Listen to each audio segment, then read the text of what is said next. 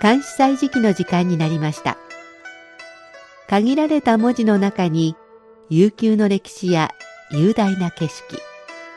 時に心のひだが織り込まれている漢詩日本の俳句や短歌にも共通するところがあるように思います。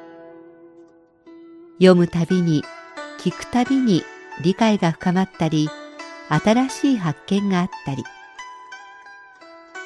そんな監視の世界を旅してみましょう。ご案内は私高橋恵子。中国語の朗読は応用でお届けします。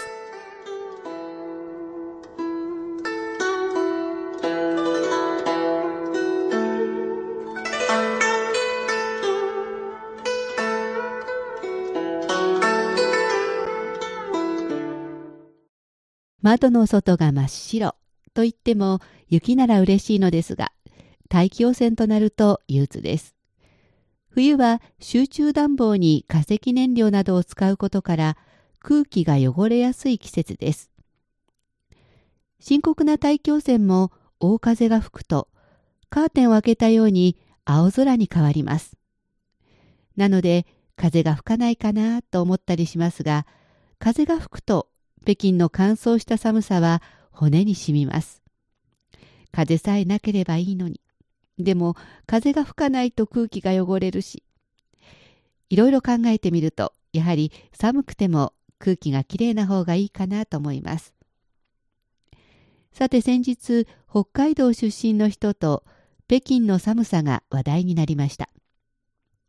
彼女曰く、北海道の寒さは湿気があって雪が積もっていても寒くないけど、北京の寒さは乾燥していて骨を刺すように厳しいと言っていました。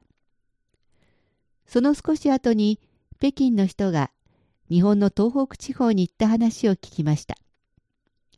彼曰く、日本の方が湿気があって寒い。着ているものに寒さがじっと染み込む感じだそうです。もともと暖かい静岡で育った私には、北京の乾燥した寒さも、湿気のある日本の寒さも、厳しいことに変わりはないのですが、慣れていない寒さの方が厳しく感じるのかなと、二人の話を聞いて思いました。では、今日は大井の山中を紹介します。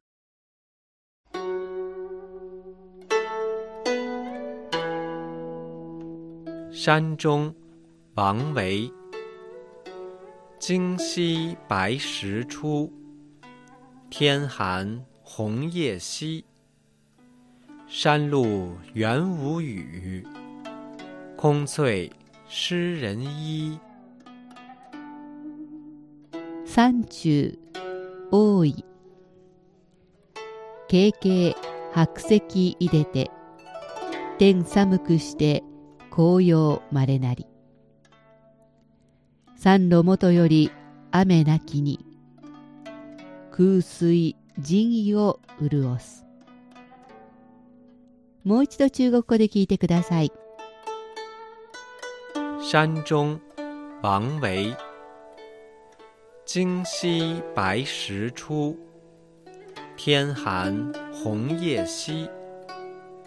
山路原无雨，空翠湿人衣。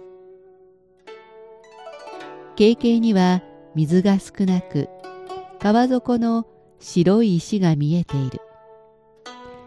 天は寒々として紅葉もほとんどが散ってしまい、残っているのは稀だ。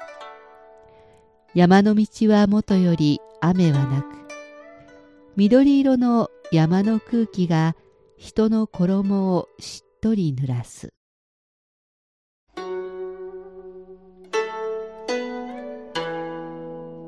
作者大井は政党の詩人。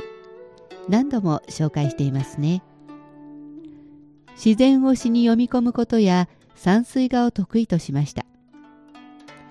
今日紹介した詩はそんな大井らしさがよく表れているのではないでしょうか。詩の中には紅葉の文字がありますが、目に浮かぶ情景は秋竹縄のつやつやした紅葉ではなく、冷たい風にさらされ枝に数枚残る紅葉です。冒頭の慶慶は地名です。丹念という天台宗の僧侶が住んでいた地です。大井も仏教に帰依していたといいますから彼の詩にこの地名が登場するのも納得できます。夏の間はこんこんと流れていた水が秋そして冬になると枯れて川底の石さえも見えてしまうのでしょう。この白い石もつやつやした白ではなくざらっとした冷たい感じがします。緑深い山の中は確かに太陽の光も届かず湿っぽい感じがします。雨ではないのに着ていたものがしっとり濡れる。ふるさと静岡の天城の山の中を歩いた時にこんな感じだったような気がします。ではおしまいにもう一度聞いてください。山中王维今夕白石出，天寒红叶稀。山路原无雨，空翠湿人衣。三十多い。軽々白石出て、天寒くして紅葉まれなり。三路元より雨なきに空水人意を潤す。景景には水が少なく川底の白い石が見えている。天は寒々として紅葉もほとんどが散ってしまい残っているのは稀だ。山の道はもとより雨はなく緑色の山の空気が人の衣をしっとり濡らす。関西時期、今日は大井の山中を紹介しました。ハイウェイ北京 CRI 情報ラジオ水曜日お楽しみいただけているでしょうか？この後は8時からのニュースと中国語講座を挟んで8時に10分からまた私たち2人でハイウェイ北京をお送りします。8時台はお便り紹介番組中日交流カフェをお届けします。引き続きハイウェイ北京でお楽しみください。それではまた8時20分に